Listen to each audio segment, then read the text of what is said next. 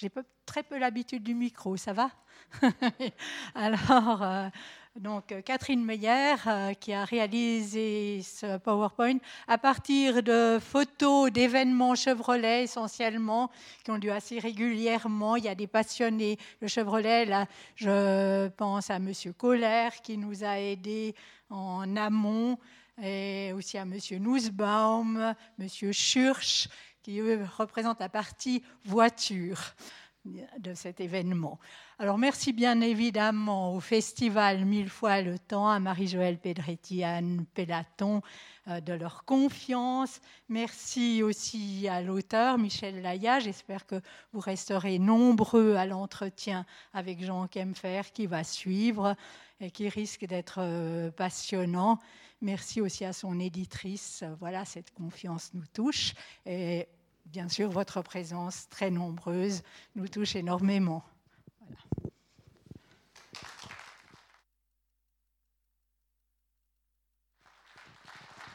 Merci Annie. Merci pour cette magnifique balade. Vraiment, c'était superbe. Et voilà, on va enchaîner assez vite avec la rencontre. Comme ça, euh, on reste dans le vif du sujet. Donc euh, voilà, on accueille donc Michel Laya. Merci beaucoup et puis bonne, euh, bonne suite de festival à tous. Je n'avais pas vu qu'il était si tôt en fait. Donc en fait, bon, il y a quelques minutes quand même, on va les laisser euh, discuter quelques minutes parce qu'il y a des gens qui sont en train d'arriver.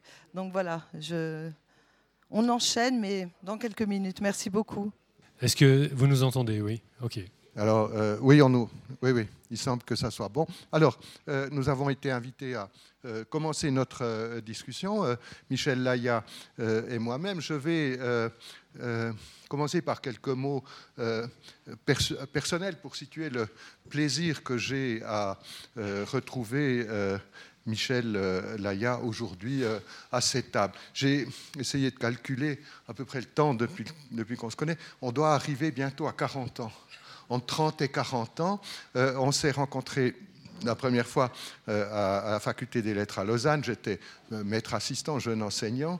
Michel était étudiant. il y avait Claude Simon venait d'obtenir son prix Nobel en 85 et il y avait eu un séminaire sur Claude Simon où Michel était. Ensuite, il a commencé sa carrière de, de romancier. J'ai lu tout ce qu'a fait Michel au fur et à mesure que ça paraissait. Il m'est arrivé euh, d'en rendre compte euh, dans Feu, le, journal de Genève, euh, à l'époque. Et puis surtout, j'ai été une ou deux fois membre de certains jurys littéraires et euh, j'ai eu le plaisir dans euh, euh, ces cadres-là, le prix d'antan d'abord et plus récemment le, le, jury du prix littéraire suisse ou prix suisse de littérature, d'être partie prenante à attribué à, des livres de, Michel des distinctions. La première, c'était le prix d'antan en 2003 pour Les larmes de ma mère, et la deuxième distinction, c'était euh, en 2016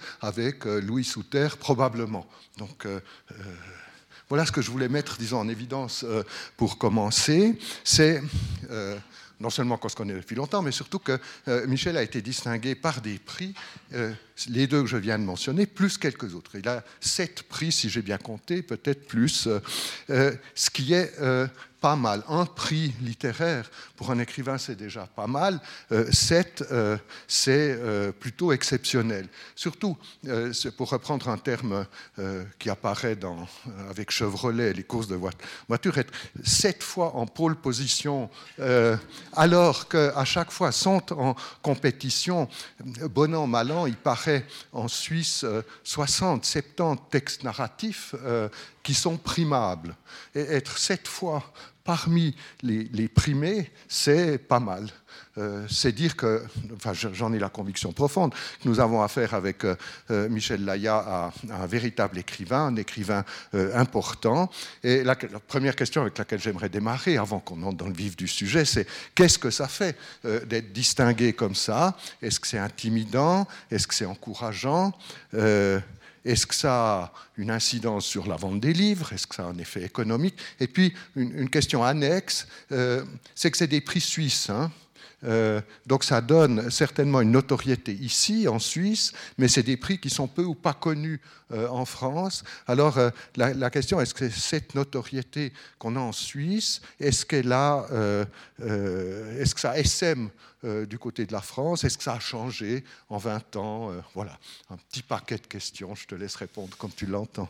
Oui, ok, merci Jean. Alors juste avant de répondre à ta question ou à tes questions, j'aimerais juste remercier évidemment d'abord les, les gens, les organisatrices de de ce très beau festival hein, qui en a sa deuxième édition et j'espère qu'il y en aura beaucoup d'autres. Et puis remercier les, je crois à peu près tous les gens qui, sont là maintenant euh, ont, eu le plaisir de, faire cette balade qu'on vient de faire euh, autour des textes de Sandrard, du Corbusier étonnamment hein, avec ce projet de voiture et puis de, mon, de mon propre livre. Donc merci aux, comédiens et aux comédiennes, enfin, à le enfin un comédien au masculin et au, singulier et aux deux comédiennes. Euh, alors par rapport à, ces, histoires de prix, euh, si je me réfère à, Épicure, qui était très peu épicurien, hein, euh, comme, on, le sait, euh, au sens où on, l'entend aujourd'hui. J'aime bien toujours cette distinction qu'il fait, enfin j'aimerais bien essayer d'être un peu sensible et de suivre un peu ça, entre ce qu'il appelle les désirs naturels et nécessaires, manger, boire, dormir, les désirs naturels et non nécessaires, par exemple faire l'amour, et puis les, désirs non naturels et non nécessaires, dans lesquels il y a par exemple la gloire ou la reconnaissance. Alors, euh, idéalement, on, voudrait se dire que on peut se détacher de ça, euh, de, la reconnaissance.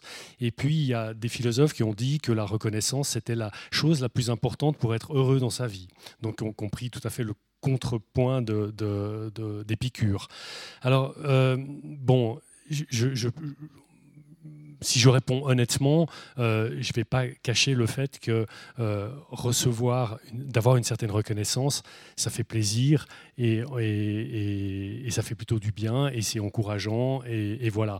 Maintenant, c'est peut-être aussi presque subsidiaire, dans le sens où c'est pas ça qui va suffire à nourrir, c'est pas ça qui va vous permettre d'entrer en, résonance avec les choses qui importent dans l'existence, même si ça, joue, ça joue un rôle. Alors le, rôle, essentiel, évidemment, c'est de pouvoir élargir un peu un public, euh, euh, faire, connaître, euh, faire connaître ce qu'on fait.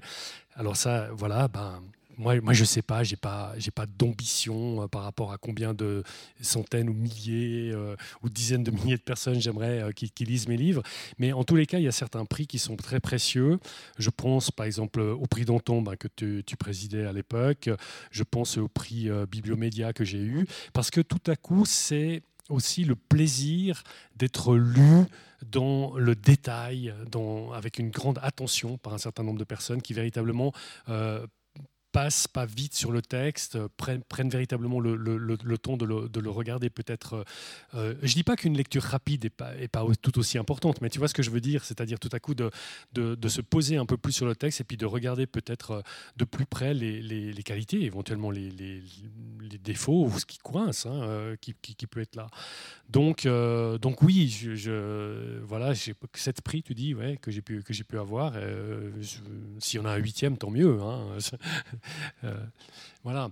Alors maintenant, sur l'impact de ces prix, c'est très difficile. Moi, j'ai de, la peine à estimer ça. Ce que, je sais, c'est que par rapport à la France, surtout à travers le travail de mon éditrice, enfin des éditions Zoé, euh, qui euh, ont acquis, ça avait commencé avec Marlise Pietri, qui avait beaucoup fait, fait, déjà un gros, gros travail, mais maintenant avec Caroline Couteau et son équipe, j'ai vu vraiment s'opérer ce, changement, c'est-à-dire que les, éditions Zoé, quoi, auxquelles je suis fidèle depuis très très longtemps, quoi, depuis le début.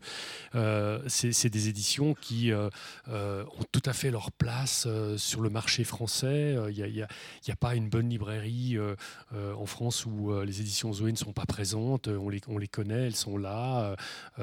donc, on, regarde avec attention ça. Je pense, que c'est plutôt ce travail qui a été fait par les éditions qui, fait que Actuellement, je vends plus de livres en France qu'en Suisse, mais, on dirait à l'échelle de la France, c'est normal. À propos des, euh, des maisons d'édition, en effet, euh, euh, la maison d'édition Zoé est je crois que toutes les, personnes qui, qui, voient un petit peu le paysage éditorial suisse roman pensent que c'est la meilleure. Et en particulier parce qu'il y a toujours eu des éditrices, tu les as nommées, Marlise Pietri et maintenant Caroline Couteau, qui font leur travail d'éditrice. Euh, ce qui n'est pas évident. Euh, il y a des, quand j'étais dans, ces jurys euh, littéraires, j'ai lu des livres où il n'y avait pas seulement des fautes d'orthographe toutes les trois pages, mais des fautes de conjugaison de verbes, des, passés simples fantaisistes. Donc on se dit, mais comment est-ce possible que ça vienne entre mes mains, qu'un éditeur ait publié ça, n'ait pas vu ces fautes grossières? Non seulement ça n'a jamais lieu chez eux, mais je crois, puis on, on aura peut-être l'occasion euh, d'évoquer de nouveau euh, ça. Euh, c'est une éditrice, Caroline Couteau, pourtant que je sache, qui intervient sur les textes, qui invite les écrivains à les reprendre, à les allonger, à les raccourcir, et, tout ce travail-là, ensuite, a des effets extrêmement bénéfiques sur le livre au moment de sa, de sa parution. Je pense que tu es d'accord. Oui, alors bon, c'est vrai que Caroline, est, bon, elle, entretient des relations très différentes d'un auteur à l'autre, hein, pour, pour discuter avec certains auteurs. C'est vrai que moi, là, j'ai eu quand même euh, une, sur, ce livre, c'est la première fois que ça m'arrive, c'était assez particulier, parce que, en fait, quand je, quand je l'ai remis le manuscrit, dont j'étais pas euh, complètement sûr. Enfin bon, voilà, c'était, c'était. En, général, j'aime bien lui remettre quelque chose de euh, totalement d'achevé, enfin ce qui me semble être tout à fait achevé ou avec quelques questions que j'ai. Et puis en général, elle les pointe assez rapidement, donc ça me permet de ça me permet de les résoudre. Mais ici, bon voilà, c'était un petit peu plus bancal. Et puis là, pour la première fois, c'est vrai que euh, ça, c'est, pas que ça se soit mal passé, mais mais un petit peu quand même d'une certaine façon, parce qu'elle m'a dit, écoute Michel, j'ai lu ton truc, et puis pour moi, il y a un gros problème, c'est-à-dire qu'il faut que ce que tu m'as donné là, ou bien c'est le double, ou bien c'est la moitié. Euh, euh, mais comme ça, ça va pas. Puis bon, on a discuté. Je lui ai dit, mais qu'est-ce que tu veux dire par là? Et puis elle m'a dit, oui, voilà. Ou bien tu, euh, tu, tu prends en arrière-fond véritablement toute l'histoire de l'automobile américaine, et puis c'est-à-dire il y a un pont historique qui se, qui se développe, qui prend de l'ampleur, ou alors tu te focalises sur Chevrolet, et je pense que là, tu es dans un entre-deux. Alors pendant une semaine, vous fulminez, vous dites euh, c'est quoi, je change d'éditeur, etc. Et puis bon, je, euh, voilà, ça fait aussi un moment que je connais Caroline. Je sais que c'est une très très bonne lectrice, que, que, que si elle dit quelque chose, c'est qu'elle a vraiment une bonne raison. Donc euh, on, dit, on digère juste. En fait, c'était pas une longue discussion, c'était même très bref. Hein. Et puis, puis je me suis dit ouais, elle a raison. Quoi. en fait, elle a raison. Je reprends mon texte. Et puis là, ok, y a, y a, y a bah, on, se, on se remet au travail. Et puis j'ai pris le parti, enfin très vite, je ne sais pas ce qu'on décide là-dedans, très vite c'est imposé le, le, le, fait effectivement de focaliser les choses comme ça, d'être complètement sûr, euh, de, mettre le projecteur sur Louis Chevrolet et de se concentrer avec quand même des choses qui surgissent à gauche, à droite, mais qui sont... Euh, qui sont juste en toile de fond. Et, c'est vrai que là, c'était particulier comme, euh, comme façon dont le livre est advenu.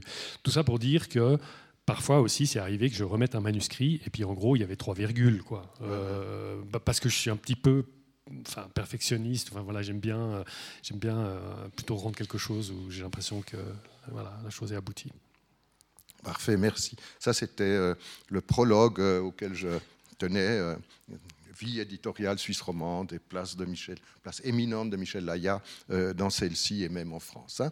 Euh, maintenant, euh, j'aimerais avancer un peu en entonnoir, comme ça, en nous approchant un peu, du livre dont il est question aujourd'hui, en abordant avec lui la question du genre littéraire de, ce livre.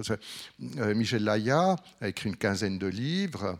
tous ces livres, sauf deux, sont des romans c'est-à-dire euh, la substance de ces livres, les personnages euh, sortent de, euh, de, son fond imaginatif et sensible personnel. Ça vient de lui, c'est autobiographique dans un certain sens. Ça extériorise des choses qui, lui importent, ça se présente sous forme de personnel. Puis voilà qu'il écrit deux livres, Louis Souter probablement est le premier, et puis Lévi Chevrolet est le deuxième, où euh, c'est du monde réel que lui viennent ces personnages. Nous sommes dans l'ordre du vérifiable cette fois-ci. Chevrolet a existé, Louis Souter a existé, il y a des sources, il y a une documentation, et bon, il n'est pas le premier à faire ce genre de de, fiction, au point que c'est aujourd'hui un genre, on appelle ça l'exofiction, ou les fictions biographiques, où des romanciers s'emparent de personnages réels pour ensuite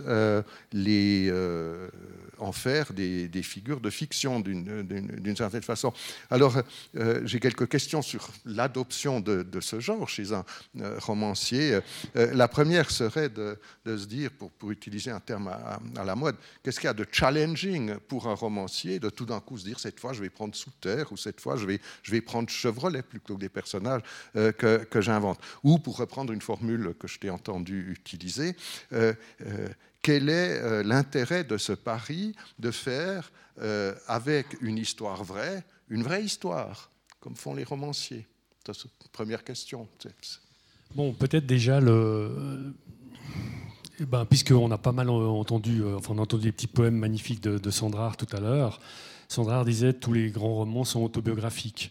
Euh, donc il y a toujours une forme d'autobiographie dans, un roman qui réussit, enfin en tout cas pour lui. On pourrait discuter longtemps de ça.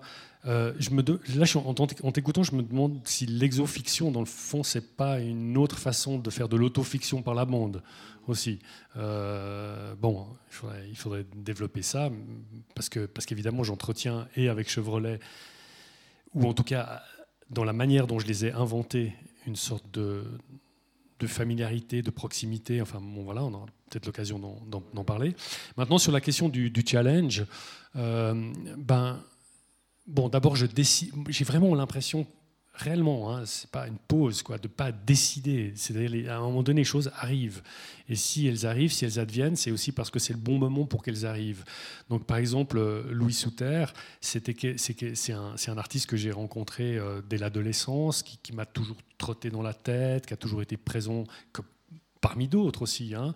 Et puis, à un moment donné, je sais pas, c'était euh, euh, les, choses étaient réunies pour que le livre puisse, arriver. Et, Chevrolet, il y a aussi un peu de ça. Euh, si j'essaye de, si de réfléchir à comment justement Chevrolet est arrivé, en tout cas, je sais que très vite j'ai été bien avec ce personnage parce que euh, c'était quelqu'un qui incarnait quelque chose qui était aux antipodes de beaucoup de comportements que j'avais l'impression de voir autour de moi pas dans mon univers intime, mais, mais pas très loin. C'est-à-dire, Chevrolet, c'est un type qui est dans l'action, hein, toujours. Il est, il est, il a, les choses vont vite, il n'a pas le temps de se poser beaucoup de questions, les temps sont durs, euh, il, part euh, à, 18 ans à, Paris, il faut trouver du boulot, il faut gagner sa vie. Euh, ensuite, bon, il y, a, le Canada rapidement, les États-Unis, enfin, tout ça, ça, ça déménage. il, est, il est habité par sa passion, il a la, il a la pression qu'il faut qu'il réalise quelque chose. Et puis, c'était intéressant d'être dans cet homme, avec cet homme, où on pourrait dire qu'il suivrait l'anti-adage de la pitié de Delphes, c'est-à-dire c'est pas connais-toi toi-même, mais c'est ignore-toi toi-même. Euh, c'est-à-dire vraiment euh, ne, pas être dans une espèce de d'auto-contemplation permanente. De, de, alors euh, qu'on se comprenne bien, la réflexivité, l'intelligence, c'est des choses qui me sont proches et qui me sont, qui me sont précieuses. Mais tout à coup, d'avoir quelqu'un quelqu'un qui est un peu aux antipodes de, j'ai envie de dire, de, toutes les théories du développement personnel qu'on voit fleurir.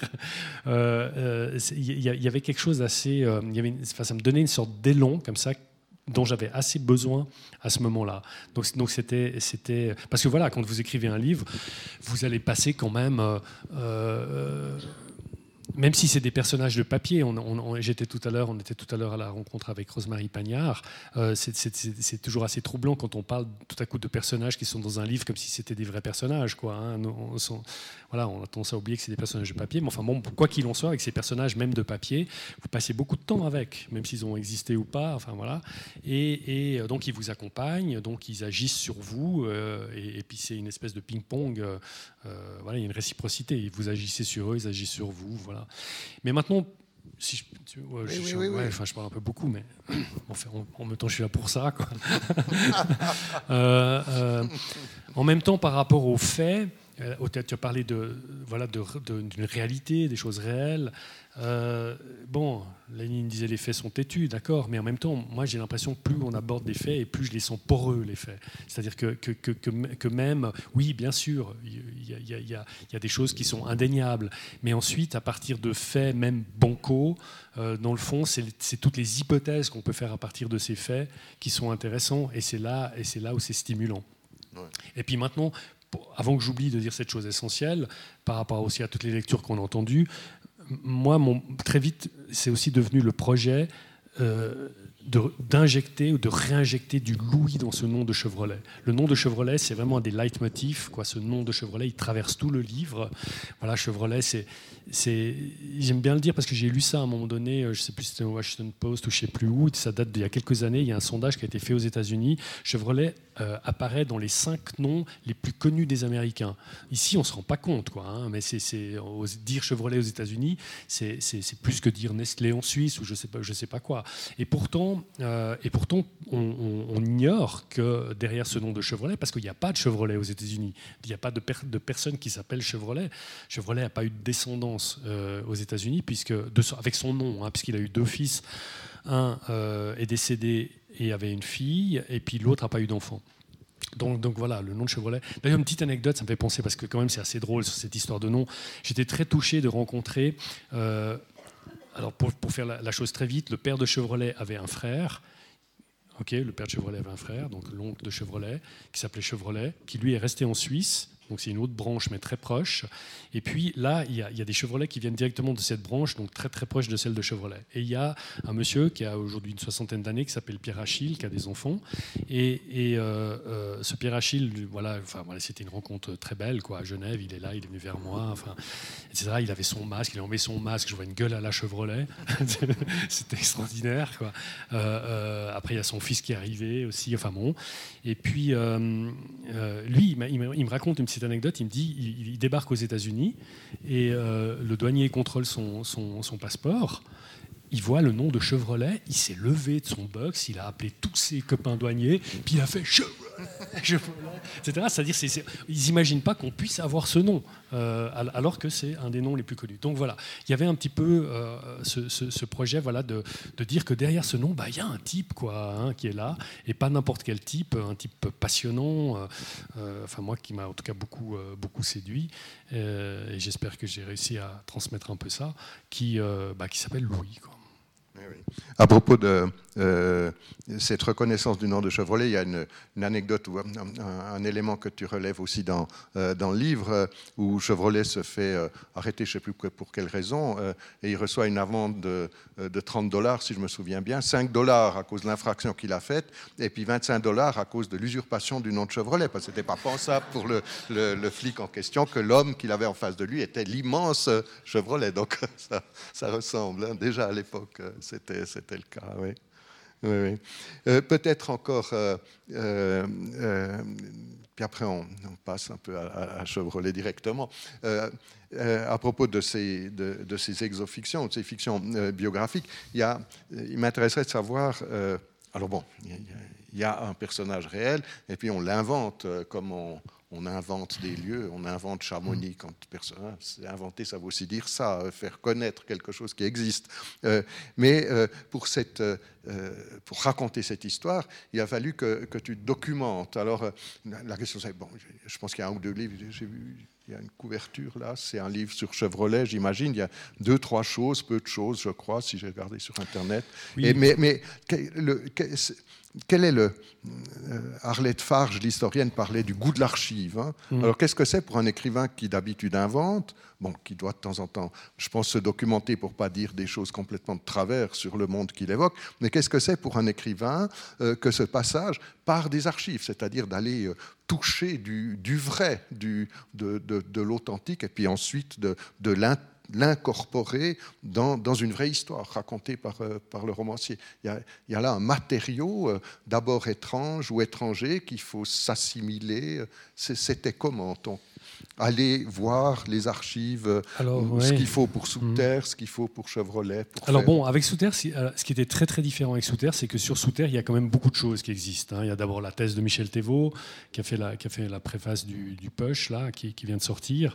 Et puis, il, y a, des archives, il y a un certain nombre de documents, des correspondances. Enfin, voilà, il écrivait deux, trois choses. voilà, on, on trouve beaucoup de matière. Et puis surtout, il y a son œuvre. C'est-à-dire dans, la grosse, grosse différence, euh, enfin il y en a plein, mais la grosse différence entre Sous Terre, d'abord je suis dans un monde qui est, voilà, j'ai une femme qui est historienne de l'art, euh, euh, je suis dans un monde qui est le mien, quoi, d'une certaine manière. et puis ça, ça permettait de varier les points de vue, quoi. puisqu'il y a des œuvres qui existent. Donc dans, dans mon livre sur Sous Terre, il y a beaucoup de descriptions de ces œuvres qui sont faites, ce qu'on appelle des exphrases, hein, euh, voilà, description d'œuvres réelles ou imaginaires. Et puis ça me permettait de varier les points de vue. Tout à coup, c'est Sous-Terre qui regarde ce qu'il a produit, qui regarde son propre dessin. C'est Giono qui regarde son dessin. C'est Le Corbusier, puisqu'ils étaient cousins, qui regarde son, dessin. C'est le narrateur qui regarde les dessins. Donc ça, permet cette espèce de polyphonie, euh, comme ça, de, vision autour des dessins et donc de Sous-Terre. Euh, et beaucoup d'archives, en quelque sorte, enfin pas mal de choses, en tout cas écrites déjà.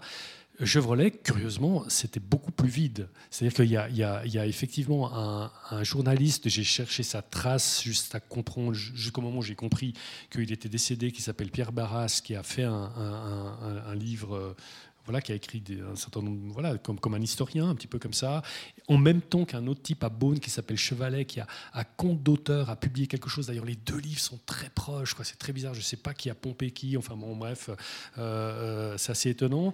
Euh, mais en gros, c'est tout. voilà. Après, il y a eu un dossier, Michel Vaillant, mais ils reprennent un peu ces choses. Quoi, voilà. Et puis, euh, donc, donc ça m'a été utile hein, quand même. Hein. Euh, vraiment, c'était très bien d'avoir ces, d'avoir ces, ces, textes-là à disposition parce que, notamment, le chevalet, il a, il a rencontré beaucoup de gens de la famille encore, il a retrouvé des gens, enfin bref. Et puis après, alors ce qui a été, ce qui a été, euh, ce qui a été très précieux pour moi, c'était un site internet américain où il y a des, où il y a des des, fans de, des Chevrolets, des voitures et, et, un peu des personnages. Et ils ont eu la bonne idée de numériser en fait les journaux d'époque.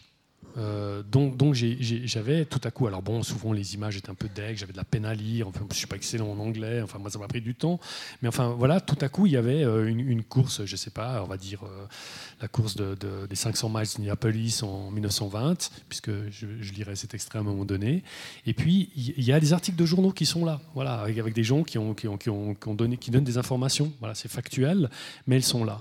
Alors là, c'était une, source première qui là, on, se dit, bon, parfois Internet, c'est génial. Quoi, hein. euh, donc j'avais accès tout à coup au New York Times euh, euh, de, 1920 avec un compte-rendu de, la course d'Indianapolis. Donc, et puis, et ça, me permettait aussi de me mettre un peu dans cette ambiance. Par exemple, c'est là où j'ai découvert les. Moi, j'adore ça. Quoi. Il, y a, tous ces, ces espèces de d'épithètes homériques hein, qui sont utilisées pour désigner les coureurs. Euh, voilà, on en a entendu tout à l'heure dans, la, dans, la, lecture, quoi, le, le, le, fou, euh, la, la, vitesse, enfin bon voilà, quoi, il y a toutes sortes de, termes comme ça qui arrivent. Et puis j'ai pu reprendre ces termes, donc ça c'était, c'était bien, et puis, les, et puis les, mettre, les mettre dans le livre. Bon, ouais, voilà. voilà c'est, oui, oui. Et du coup, tu en avais mis tellement que le livre avait le double de ce qu'il fait de taille maintenant et qu'il a fallu euh, ensuite en rabattre sur cette immense euh, documentation, je pense, qui était dans la première version, que je ne connais pas. Mais enfin, euh, ce que je constate en tout cas entre les deux livres, comme différence du point de vue, une, différence importante hein, du point de vue, disons, thématique, c'est que avec le livre sur Chevrolet, et c'est vraiment une première chez Laïa, il y a une quasi-disparition des personnages antipathiques. Chez Laïa, il y a toujours, ben, dans Sous-Terre par exemple, mais dans ses romans c'est la même chose, euh, il y a toujours euh, des êtres euh, plein de, plein de vitalité, qui ont l'esprit enfant ou l'esprit d'enfance, euh, qui sont excentriques, qui sont dandys dans le cas de, de Souter, artistes, et ces êtres euh, que euh, le narrateur ou que le roman nous appelle à, trouver admirables et aimables sont généralement brimés. Souvent, c'est des femmes, des mères, des, des, des, des, soignantes dans le cas de, de, de Souter. Je, donne quelques formules. La mère de, de Souter, elle a des sur la langue, sa belle-sœur est la, bouche bourrée d'une ardeur hostile, ou alors il y a, si vous lisez, je vous conseille de lire le Souter aussi, euh, il y a l'ineffable euh, mademoiselle Tobler, qui est l'infirmière qui s'occupe des internés de, de Balègue, euh, qui se résume tout entier, tout entier par son sens des devoirs et puis ses immenses certitudes dans la vie. Donc voilà, il y a toujours ça d'habitude chez Laïa, et ce qui se passe, j'ai cherché où sont les personnages antipathiques? J'ai trouvé très peu de choses. J'ai trouvé, et c'est intéressant parce que ça fait une sorte d'ouverture et de fermeture, il y a des journalistes au début et à la fin du livre qui posent des questions nigaudes. C'est pas trop grave. Donc je me suis dit non, c'est pas là que je vais trouver mes personnages antipathiques. J'ai continué à chercher, j'en ai trouvé un seul.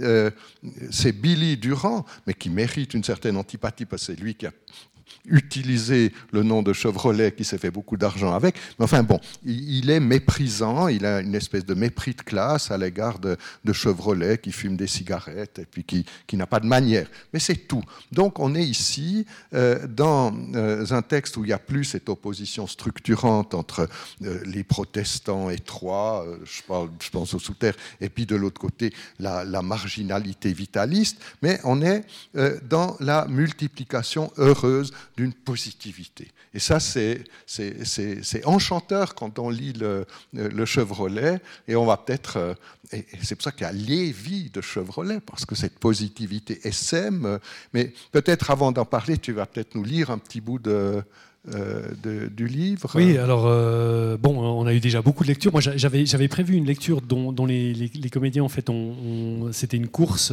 Alors, ils l'ont pas lu en entier, mais ils ont, pris pas mal de bribes dans cette course. Donc, je vais, changer et lire autre chose.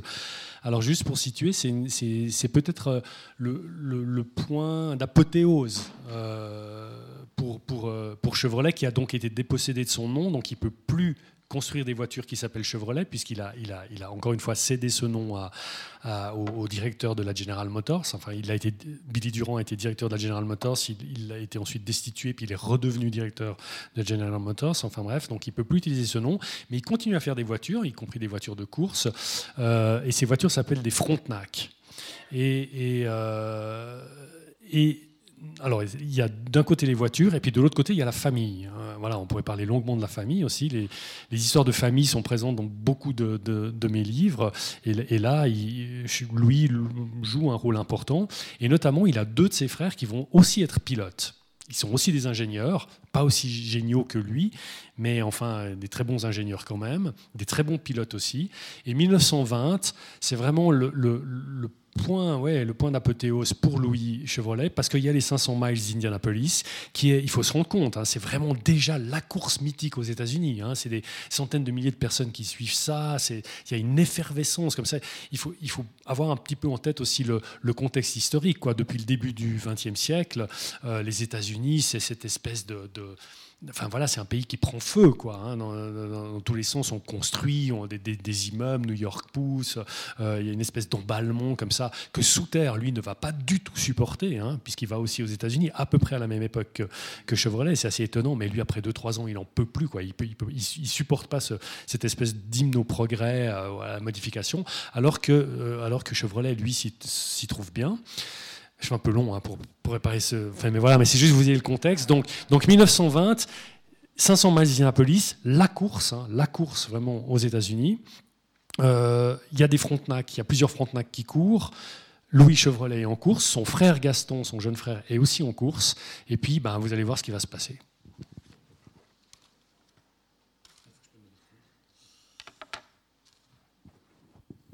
Fini les rhums, les bières ou le whisky, terminé les nuits saoules et les petits matins chancelants, il faudra marcher droit. En janvier 1920, drôle de manière de signer son entrée dans les années folles, l'Amérique est frappée par la mise en application du 18e amendement de la Constitution. Reste l'importation clandestine, juteux marché que les gangs les plus sanguinaires vont apprendre à se partager. Dans un climat grandissant de racisme et de Red Scare, les contrôles policiers rassurent l'Amérique de la vertu apparente. Les white anglo-saxon protestants se frottent les mains sans jamais comprendre que l'infamie n'est pas là où ils la croient. Dans sa cave, Louis contrôle sa réserve de, Bourgogne et de Bordeaux. La prohibition peut durer. Il prend une bouteille parmi les meilleures et rejoint Arthur, Gaston et Van Ranst. Les quatre hommes terminent la mise au point d'un nouveau moteur, rien que cela. Ils trinquent à l'année 1920. Ce sera celle de la consécration, ils en sont persuadés. Sept voitures seront prêtes pour la course d'Indianapolis. Les finances, grâce à l'argent injecté par le constructeur Monroe, se portent bien. Louis a accepté de construire quatre Frontenac portant le nom de Monroe, une excellente affaire. Belle de promesse, les voitures sont identiques, hormis la couleur, verte pour les Monroe, rouge rubis pour les Frontenac. Le lundi 31 mai, Ralph de Palma sur une ballot, Louis et Joe Boyer sur Frontenac occupent la première ligne de départ. Gaston se tient sur la deuxième en compagnie de deux autres pilotes de l'écurie. Cinq voitures idéalement positionnées. Difficile de rêver mieux. La plupart des 120 000 spectateurs, dès 6 heures du matin, ont occupé les tribunes ou le pourtour intérieur de la piste. Juste une précision, c'est des speedways. Hein. Vous voyez ces trucs, euh, ces ovales comme ça avec les, virages relevés. Hein. Les, les, Américains, c'est ça qu'ils aiment. Ils sont arrivés de partout, en voiture et par trains spéciaux. Il y a des ouvriers et des bourgeois, des intellectuels et des analphabètes, des riches et des plus pauvres. Il y a aussi des femmes, certaines à marier. Cette foule vibre au même diapason, tremble des mêmes peurs, bondit des mêmes joies, décharge au même moment ses mêmes mauvais instincts. Et puis, cette année, les organisateurs ont introduit une nouveauté. Outre les 20 000 dollars offerts aux vainqueurs, le pilote qui mène la course sera gratifié à chaque tour passé en tête, du premier jusqu'au dernier, de 100 dollars, soit 20 000 autres dollars à gagner. Dans ces conditions-là, nulle envie de ronronner. À 10 heures sonnantes, le vétéran Barney Oldfield, la face tannée par les excès, donne le départ. La course palpite de multiples péripéties. Sautons directement au 450e mile. Les trois pilotes engagés sur les ballottes figurent parmi les quatre premiers. Ralph De Palma mène le bal. Joe Boyer et Gaston occupent respectivement la deuxième et la cinquième place. Depuis son stand, Édouard Ballot, haletant et l'œil humide, voudrait réciter des poèmes à la gloire de ses voitures. Il se contente de mettre en forme un petit texte pour avertir Paris et la France victorieuse de l'événement en train de s'écrire sur le Speedway d'Indianapolis. Il a de bonnes raisons d'y croire. Toutes les Peugeot ont abandonné et la plupart des Frontenac ne sont plus en course, dont celle de Louis Chevrolet. De plus, des voix expertes lui ont soufflé que les Frontenac ont un gros problème. Leur arbre de direction se brise. Les voix expertes ont raison. Quelques jours avant la course, quand Louis a su qu'une société de Cleveland produisait des essieux et des arbres de direction au vanadium, il en a aussitôt commandé. Comme la livraison tardait, il n'a pas hésité à envoyer un collaborateur dans l'Ohio. Dès le retour du coursier, on s'est attelé aux modifications, à tort. À Cleveland, le traitement thermique des arbres de direction n'avait pas eu le temps de se faire dans les règles de l'art. Résultat, ces damnés arbres de direction se cassent n'importe quand. Les unes après les autres, les Frontenac partent en vrille. Ce malheur profite à Édouard Ballot, mais les voix expertes ont oublié de lui souffler autre chose. En 20 tours de circuit, personne n'est à l'abri de surprise. Au 185e tour, Ralph de Palma s'arrête en pleine piste. On suppose une panne sèche. Rien à voir. Le problème vient de l'alimentation électrique. De Palma repart, mais sur 4 cylindres au lieu de 8. Pour l'italien, la messe est dite. Entre-temps, l'air de rien, Gaston a pris la tête de la course. Il ne reste que 13 tours. Louis s'agite. Il suit les moindres mouvements de son frère, palpite au bord de la piste. Tout va bien. Gaston mène son affaire avec audace. Cent mille baïonnettes ne sauraient l'arrêter. Gaston est un sorcier qui pourrait traverser l'enfer en bras de chemise. Le public hurle et exulte. Enfin, une voiture américaine a damé le pion aux voitures françaises. Victory. Victory. On aide Gaston à sortir de sa frontenac. On dessert un à un ses doigts crispés sur le volant. On le voit vaciller, sa tête comme une toupie. On lui donne à boire. Les spectateurs veulent l'approcher, lui parler, le toucher. Gaston réalise la portée de son exploit. Ce triomphe n'est pas un miracle. Louis l'embrasse, fou de joie. Un peu plus tard, sur le stand des Frontenac, personne n'en croit ses oreilles. Des invectives fusent. Il n'y a pas que les moteurs qui soient à explosion. Entre les deux frères, rien ne va plus. La pomme de discorde n'est ni la gloire ni la beauté, mais une bougie qu'on ne saurait éteindre d'un simple souffle. Albert, Albert Champion, Albert le proscrit. L'homme a mis au point un nouvel isolant en céramique. Il a promis 5000 dollars au pilote qui gagnerait Indianapolis avec ses bougies. Van Ranst, dans le dos de Louis, a convaincu Gaston de s'en servir. Pour piloter, Louis veut bien mettre des gants, pas pour expliquer sa façon de voir les choses. Une toute petite parenthèse, euh, Albert Champion, en fait, il a dragué ouvertement la femme de Louis qu'il n'a jamais admis. Donc il a dit plus jamais de bougie Champion. C'est pour ça que voilà. Donc Louis veut bien mettre des gants, pas pour expliquer sa façon de voir les choses. Cette saloperie aurait pu se casser. Tu veux parler de l'arbre de direction? De rage, Louis balance un formidable coup de pied contre la voiture de Gaston. Ce que 5 heures et 40 minutes de course n'ont pas réussi, une seule frappe assénée par l'ogre Louis y parvient. L'arbre de direction casse net. Les deux frères se défient, les yeux phosphorescents, prêts à dégainer. De part et d'autre, pas un poil de moustache ne frémit. On dirait un western. Soudain, secoués de rire et de tendresse, Louis et Gaston tombent dans les bras l'un de l'autre, un des plus beaux jours de leur vie.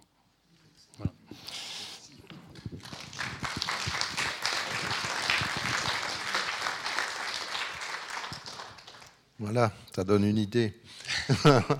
Euh, bon, euh, donc Lévi de Chevrolet, il y, a, des mondes divers qui sont, qui sont évoqués. Euh, tu as déjà bien parlé de, de la figure de, Louis Chevrolet, des raisons pour lesquelles il t'intéressait, c'est qu'il est aux antipodes d'un certain narcissisme, d'un certain nombril. Il n'y a pas d'introspection.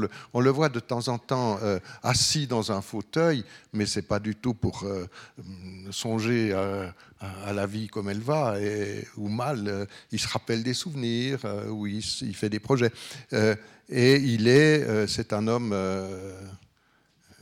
oui, délicatesse du virtuose, rage du flambeur. C'est dès le début, et les deux côtés de Louis sont, posés. Il y a les courses, tu viens d'en lire une, ces, récits de courses scandent le, livre. Hein.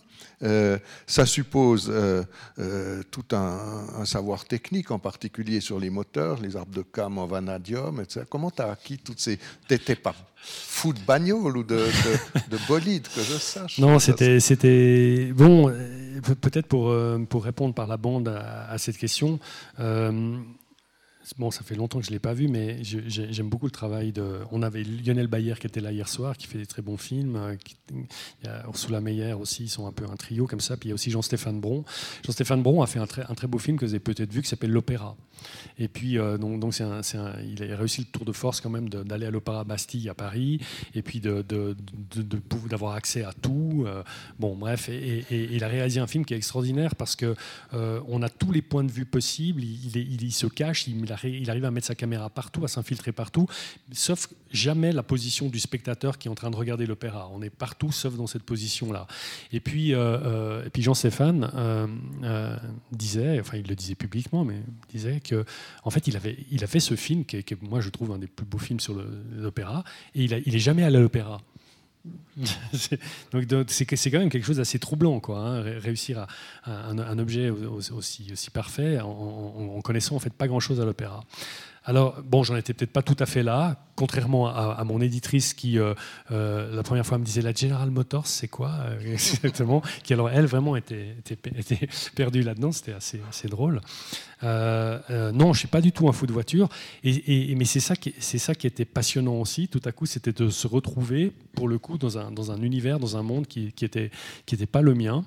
Et, voilà, ça, ça, ça, pas du tout, ça m'a pas du tout empêché j'espère, de le comprendre, de l'aimer et puis de, le regarder autrement. Et puis peut-être presque avec quelque chose d'un peu anachronique, parce que là, on est au début de l'automobile, dans une période où euh, on parle beaucoup de, de se de la voiture. Hein, euh, euh, enfin voilà, c'est, enfin, moi j'ai l'impression qu'on en est très très loin, mais, mais c'est vrai que le, moi j'avais j'avais peur que, que, que, le livre soit mal reçu en disant bon voilà comment c'est pas que ce soit l'éloge de la voiture, mais c'est l'éloge de, de, cette espèce de d'élan quoi encore une fois qu'il y a dans dans des changements radicaux qui que, que mais je fais juste une toute petite parenthèse parce qu'elle me paraît quand même importante. Hein. Après, on peut être d'accord euh, avec ses modes de vie ou pas, mais c'est Paul Virilio hein, qui, parle, très bien des, moteurs et qui, montre comment, en fait, euh, les cinq moteurs dans l'histoire de, l'homme ont complètement bouleversé nos, existences. C'est-à-dire que le premier moteur, c'est le moteur à vapeur, hein, pour faire très vite.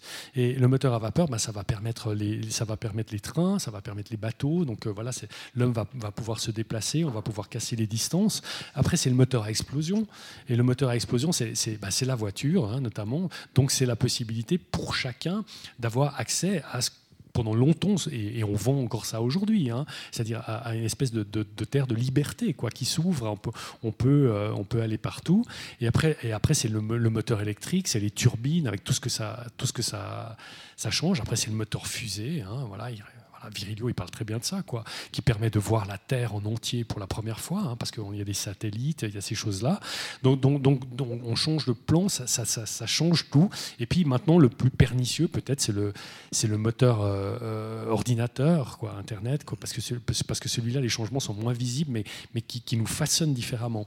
Donc, donc on ne peut pas négliger ça non plus. Hein. ça, ça, fait pas, ça fait partie de notre histoire relativement moderne.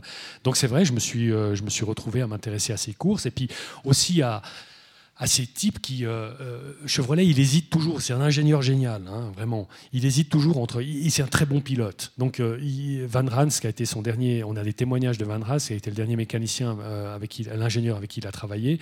Enfin, on comprend à, lire Van Rans que vraiment, il a, une admiration sans borne pour Chevrolet. Mais il est tout le temps en train d'hésiter, quoi. Est-ce que je fais des courses? Est-ce que je, est-ce que je fais des moteurs? Parce que il faut bien se rendre compte que jusqu'en 1920, même un peu plus, il court à deux. Les voitures n'ont aucune protection les gens meurent. Il n'y a pas une course où il n'y a pas de mort. Hein, euh, J'en rends un peu compte. ces types, ils montent dans leur bolide euh, euh, et, ils savent pas s'ils vont réchapper. Donc, donc il, y a, vraiment. C'est complètement fou comme truc. Quoi. Et, puis, et puis là où Chevrolet aussi est génial, c'est qu'il fait alors, ok, c'est pas un intellectuel, c'est pas, il n'est pas dans dans l'auto-analyse, il n'est pas dans ces choses-là, mais c'est un ingénieur qui apprend de son expérience. C'est-à-dire qu'en en étant sur le, euh, dans sa voiture, il comprend quoi, il se rend compte de, des choses qui se passent, de ce qu'il faudrait améliorer. Il revient, il va à sa table à dessin, il dessine des pièces euh, et, il conçoit des choses pour améliorer quoi. Donc, il est tout le temps dans cette espèce de, de va-et-vient. Mais à la fin, il renonce aux courses quand même. Hein.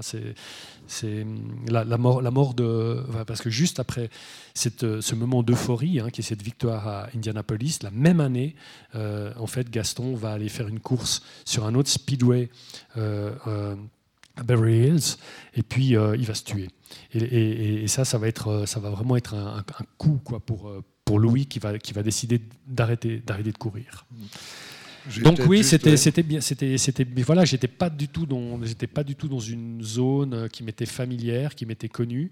Euh, voilà, c'est clair que j'étais plus à l'aise avec euh, avec quelqu'un comme Souter parce que et la, et la, folie aussi, enfin voilà, qui sont des domaines qui m'intéressent depuis longtemps, quoi, la marginalité, hmm. etc.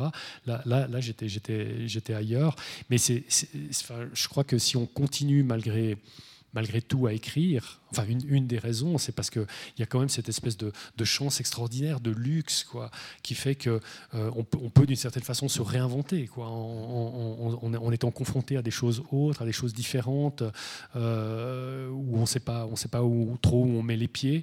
Et c'est vrai, vrai que c'est un, élément qui est quand même euh, terriblement excitant.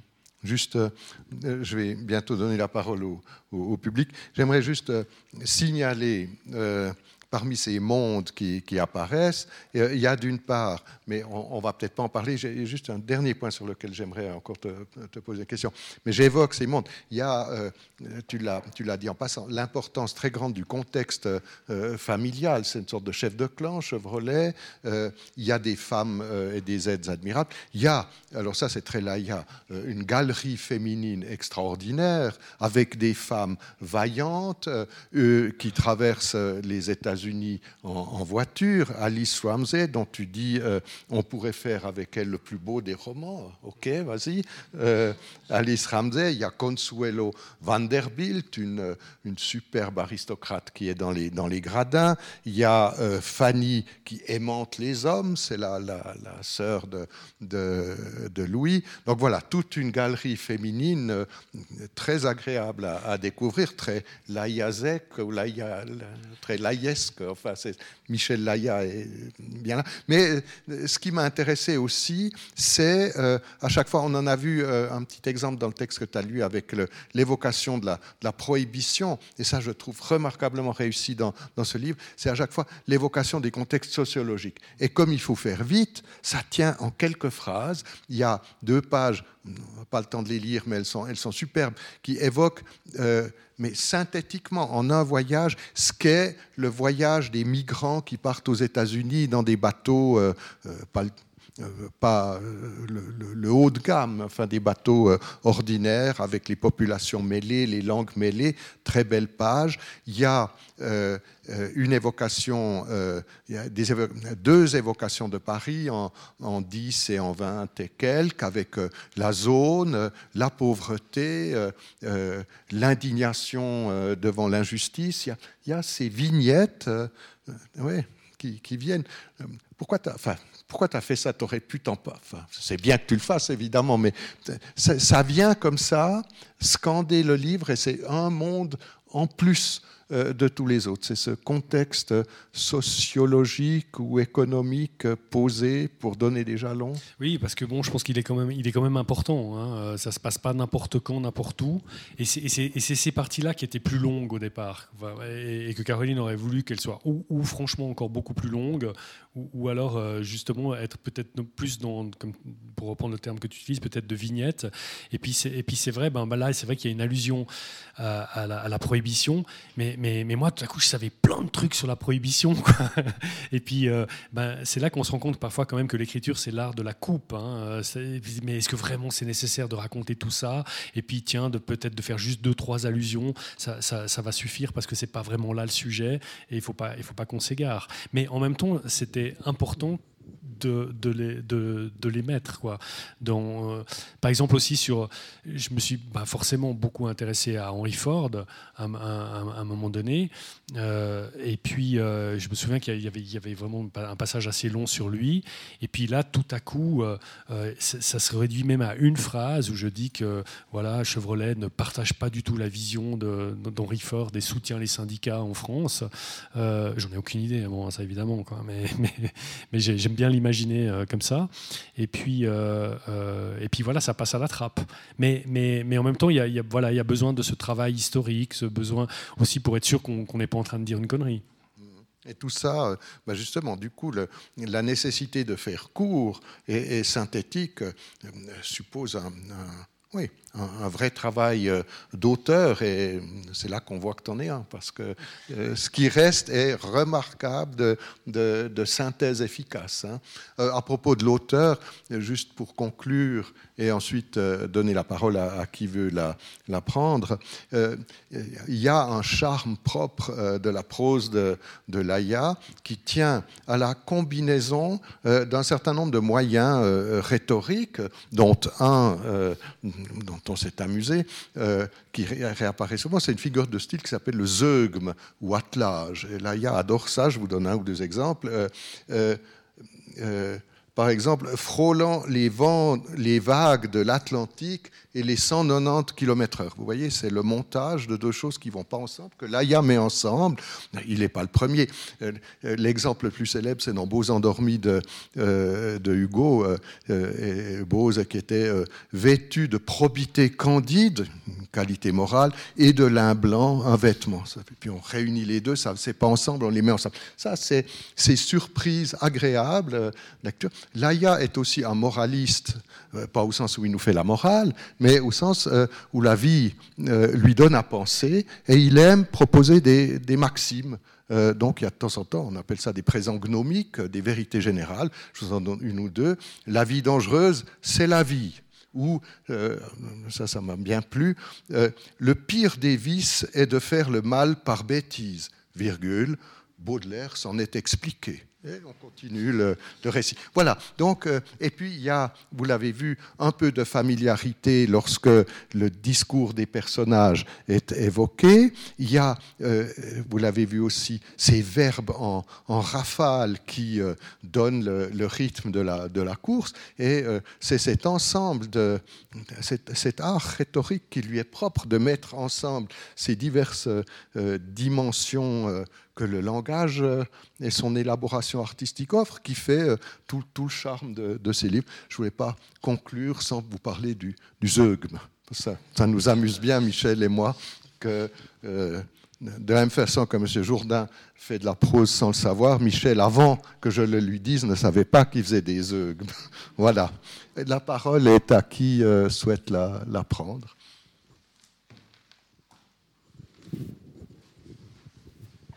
Ah, merci pour ce riche et beau moment. Je, remercie aussi mille mètres d'Alter et mille fois le temps parce que je vous avoue, ça me fait tellement plaisir de voir cette salle remplie. Merci euh, vraiment. Et je laisse la parole à qui veut la prendre.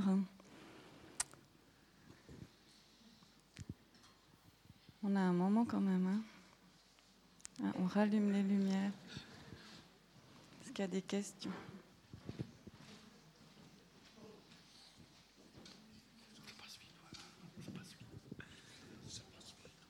Chevrolet étant tellement euh, populaire aux États-Unis, est-ce que c'est prévu de traduire le, le, livre en anglais et le distribuer aux États-Unis?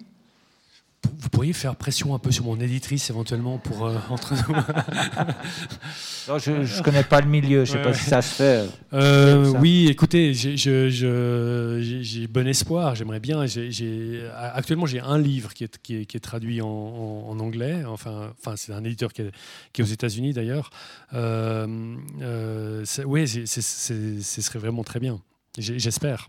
J'espère que ça, ça se fera. Il faut toujours, il faut toujours un peu laisser du temps. Hein. voilà, le livre est assez frais encore, ça prend, ça prend, un, ça prend un certain temps. Euh, il y, a, une éditrice, il y a une traductrice en tout cas qui, euh, qui peut le traduire, euh, celle qui a déjà traduit un de mes livres. Et puis maintenant, il, faut, il, faut, il faudrait trouver le, bon éditeur.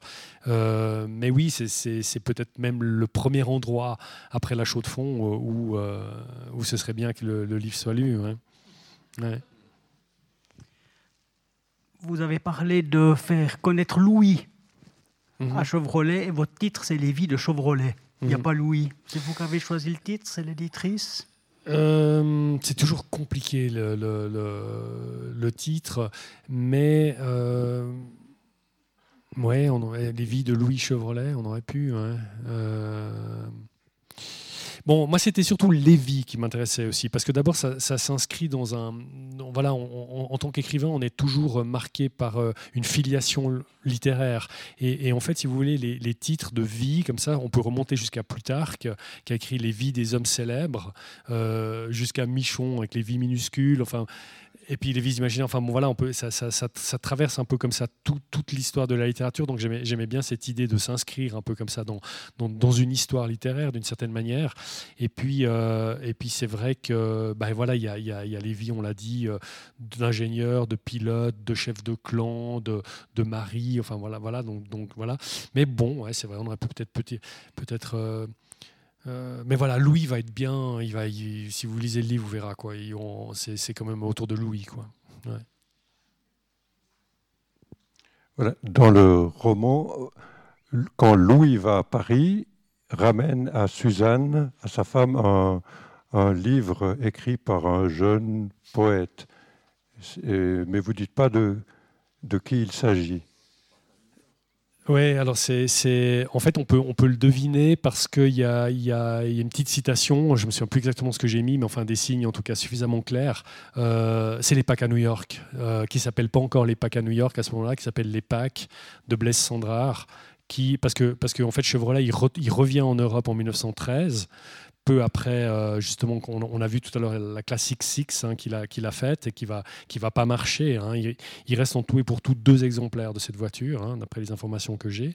Et, euh, donc ça, c'est en 1912. Et en 1913, il vient en Europe, ça c'est attesté, il n'y a aucun doute. Là, j'ai pu vérifier aussi les...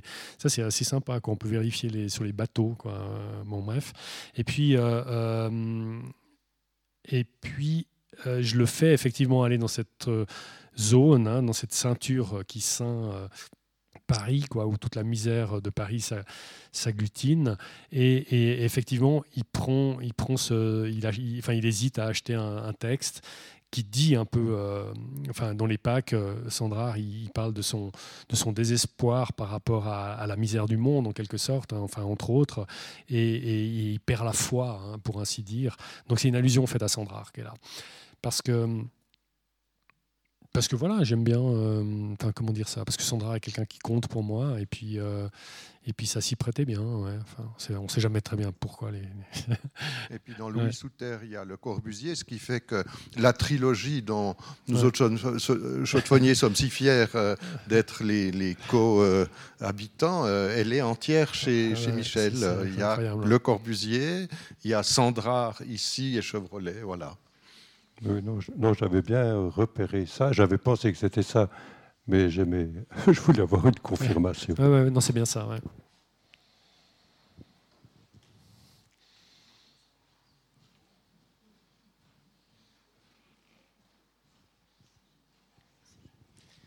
À peu près tout se passe aux États-Unis, d'après ce qu'on a compris, un peu en France aussi. Est-ce que dans sa vie, ou bien est-ce que vous avez pu constater des moments ou des événements qui puisse nous faire dire Ah, voilà quelqu'un typiquement du Jura, Jura, chaîne de montagne, j'entends. Euh, ah, c'est bien ses origines. Tiens, voilà quelque chose de typique de quelqu'un qui est né à la chaux de fond ou pas Parce que jusqu'à présent, c'est tout États-Unis. Euh, alors, oui, non, non, mais dans, dans, dans le livre, la, la, la, partie, euh, la partie de l'enfance, euh, elle, elle, est quand même assez présente. Bon, plus à Beaune, parce que effectivement, il va, il va rester jusqu'à 8 ans à, à Berne-Vézin. Hein. Il va à l'école à Bonfol, il est à Berne-Vézin, et puis ensuite, c'est Beaune, grosso modo, jusqu'à ses 18, 19. Après, c'est Paris un petit moment, et puis après, c'est les États-Unis. Puis après, bon, il revient en Europe. alors, ce dont je, ce, dont ce que j'ai pu comprendre, en tout cas, c'est que il a de la peine à apprendre l'anglais. Euh, ça lui est pas facile. C'est d'ailleurs pour ça qu'il décide aussi de ne pas aller directement aux États-Unis. Il, passe par euh, Québec, hein, Québec, Montréal, et, il y passe quelques mois. Et ensuite, il est aux États-Unis. Ça aussi, c'était pas simple d'être sûr de ça, mais là, aussi, j'en ai la preuve. Donc, il va, bien à Québec, il aucun doute là-dessus, euh, pour essayer, bon voilà, avoir une arrivée un peu en douceur. il y a un accent qui perd pas, paraît-il. Euh, il, parle, alors je ne peux pas vous dire lequel, parce que ça, c'est pas spécifié, mais euh, il, parle, l'anglais avec un accent. Et, peut-être bien que cet accent est. parce que voilà, de, passer 8 ans à Bernvezin, ça, marque son homme, son enfant, quoi, je suppose. Alors peut-être bien qu'il avait, un, accent. Et puis l'autre chose aussi qui est importante, ça c'est le, directeur des montres Chevrolet qui a, eu, qui, a eu la gentillesse de m'en offrir une, d'ailleurs, que j'ai au poignet, qui me, l'a dit. Donc, euh, euh, son père est horloger hein, euh, à, Louis. Et puis, lui savait qu'il avait, je crois que ça s'appelle plonteur, je ne suis, plus très sûr. Quoi. Notamment, il faisait un geste dans le montage de la, de la montre extrêmement précis et extrêmement délicat extrêmement difficile à faire. Et, c'est clair que Chevrolet, je pense qu'il a, même si des fois il est un peu euh, foutraque comme ça, mais il a, ce qu'il a acquis aussi ici, c'est tout à coup une espèce de, de précision. Euh, ouais, il y a peut-être ça. Autre question? Maintenant, j'y pense comme ça parce que c'est aussi important. Euh, bon, euh, la question des États-Unis, ouais, euh, espérons, ce serait bien. Et puis peut-être aussi, je, me, suis rendu compte parce que j'ai eu une, séance de dédicace à la Chaux de Fonds il y a déjà un certain temps. Et puis, j'espère, ce serait aussi super chouette si ce livre pouvait être lu dans les lycées euh, ici Parce que j'ai l'impression que les jeunes, ils, ont, ils, ont, euh, ils ont un peu oublié qui était. Enfin, voilà, peut-être que l'histoire de Chevrolet, euh, on la, la connaît, on la connaît plus non, plus ici. Ou de, enfin, vous, vous la connaissez en, grande partie, j'en sais rien, mais j'ai l'impression que les, gens qui ont, 18, 20 ans, en, fait, peut-être savent savent pas, je sais pas. Donc en, tout cas, ce serait chouette aussi si ce livre pouvait avoir une vie auprès de, un jeune public. plus de questions? C'est le dernier moment avant la dédicace. La direction du festival Mille fois le temps m'a chargé de vous annoncer la suite du programme. Donc on enchaîne avec euh, Dimitri Rouchon-Bory et Thierry Mertena à l'heure bleue à 10, dans le hall de l'heure bleue à 18h. C'est juste... euh, je- enfin, 18h... Regarde vous dire de bêtises. À 18h30. Voilà, ensuite, il y a la lecture musicale de Julien Paillard avec euh, l'auteur Alexandre Lecoutre au Centre de culture ABC en conversation avec Karim Karkeni. Et demain, les rencontres continuent au Club 44 avec Pierrick Bailly en conversation avec Adèle Beaulieu, puis Violaine Béraud, Béraud, qui conversera avec Manuel Assalvi avant le, fin- le- le- le final au TPR avec euh, Emmanuel Devos qui fera une lecture et aussi une projection de cinéma le matin à l'ABC avec une conversation avec Emmanuel Salasque, l'auteur en résidence qui a, fait la, rédaction du scénario. Il y a aussi des ateliers pour enfants, donc vous pouvez regarder encore ce petit fascicule. Et puis je, tiens aussi à vous rappeler, parce que nos deux invités étaient déjà venus à notre tribune. Michel Laya, en 2013, vous aviez parlé des images et comment elles sont à l'origine de vos livres, où elles se glissent dans vos écrits. Jean Kempfer, bien sûr, aussi, dernièrement avec Maëlys de Kerangal.